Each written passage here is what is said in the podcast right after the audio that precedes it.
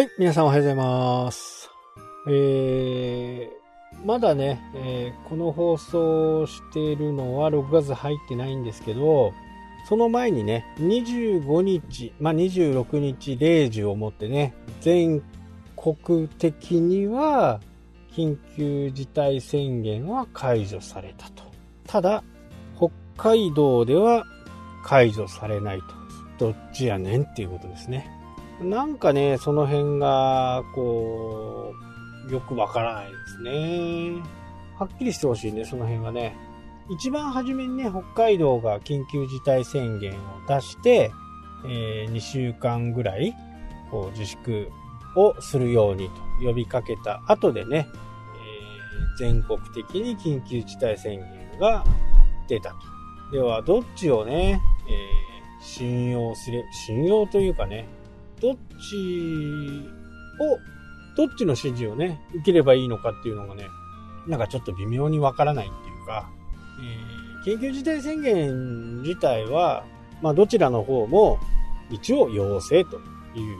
形ですけど、まあそれに従う従わないはね、えー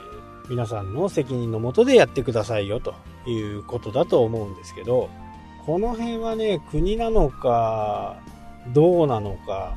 はたまた札幌なのかってね、これね、大阪府と同じようなことがね、札幌の中でも起こってるわけですね。北海道と札幌市。札幌の場合はね、なんかこう、3つあるって感じですかね。大阪府もそうですよね。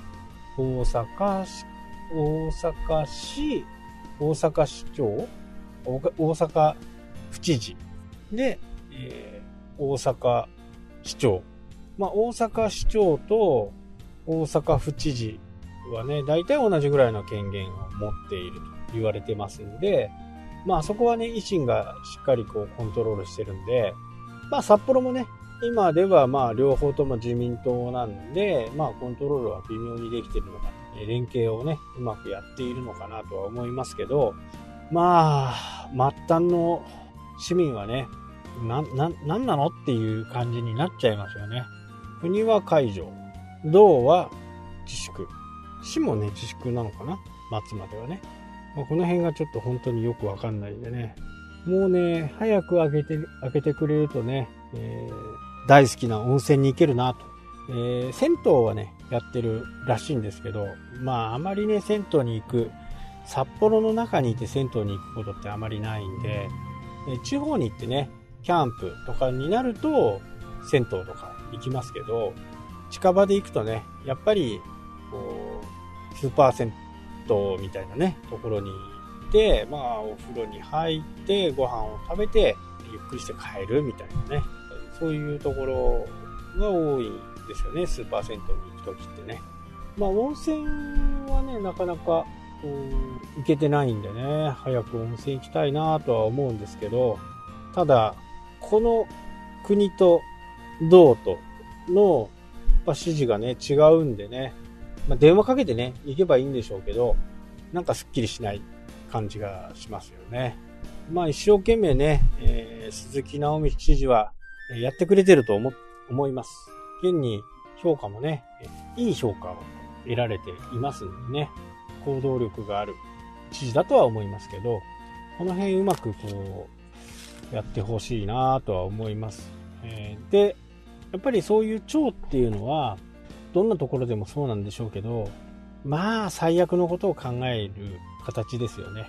で、これでね、間違ってね、えー解除しますよって言って、ニュースとか見てね、街の声とかを聞くと、まだ早いんじゃないかっていうような人、まあ、必ずね、このコメントを拾いたいから、それが言われるまでね、多分、永遠取り続けてるとは思うんですけど、やっぱ商売やってる人間としてはね、もう、もう早いもへったくれもないよっていう、さっさとやってもらわないと困るよという感じですよね。で、開けたからといってね、お客さんが一気に戻ってくるかっていうと、それはね、一気には戻りませんよね。やっぱ1ヶ月、2ヶ月かけてね、えー変わってくるというものなんで、解除になってから、解除になったからといってね、即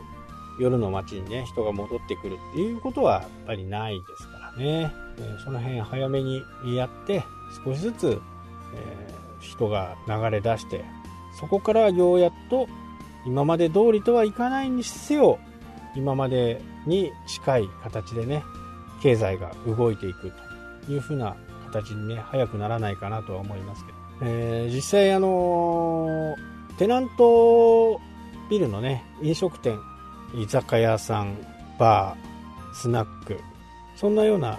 ところのね、えー、管理もしてるんで実際にね、えー、もう苦しいんだと。家賃どうにかならんかというふうな話も受けましたしその人に関してはねもう本当に長い間面識もあって僕のね本当ガキの頃から知っている人がね今スナックで頑張っているんですけどそういう事情もあってね。いやそれはそういういろんなね給付金とか補助金とか、えー、そういったものを受けてねしたらいいですよと。でやり方はここに書いてありますよ。近くであればね、え、私が直接行ってこれとこれとこの書類があればね融資が受けれますよというふうな話もできるんでしょうけどちょっと遠いんでねまあ遠いって言っても120キロぐらいなんで、えー、本気出せば全然行けるんですけどたまたまその方の息子さんがいるんで、えー、その方がね、持続化給付金の申請とかしてくれたということを聞いたんで、あじゃあ早速ね、国民政策金融高校の方にね、えー、申し込みをした方がいいですよというふうにアドバイスしました。6月からはね、家賃の3分の2をね、国が保証してくれるというふうな形になると思うんで、まあ、その条件が借り入れが、借り入れしてないとダメだというね、ちょっとわかんない、ちょっとわからない、えー、条件が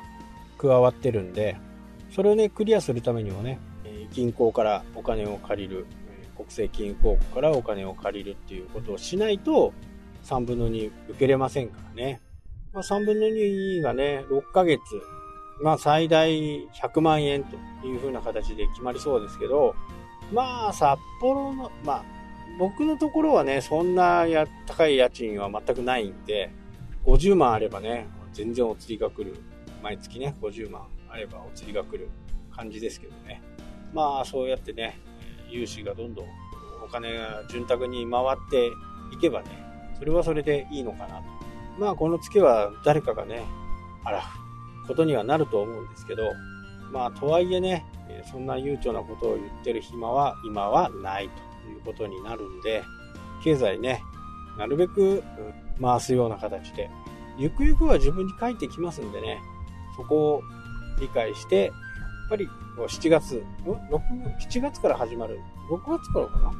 道県内、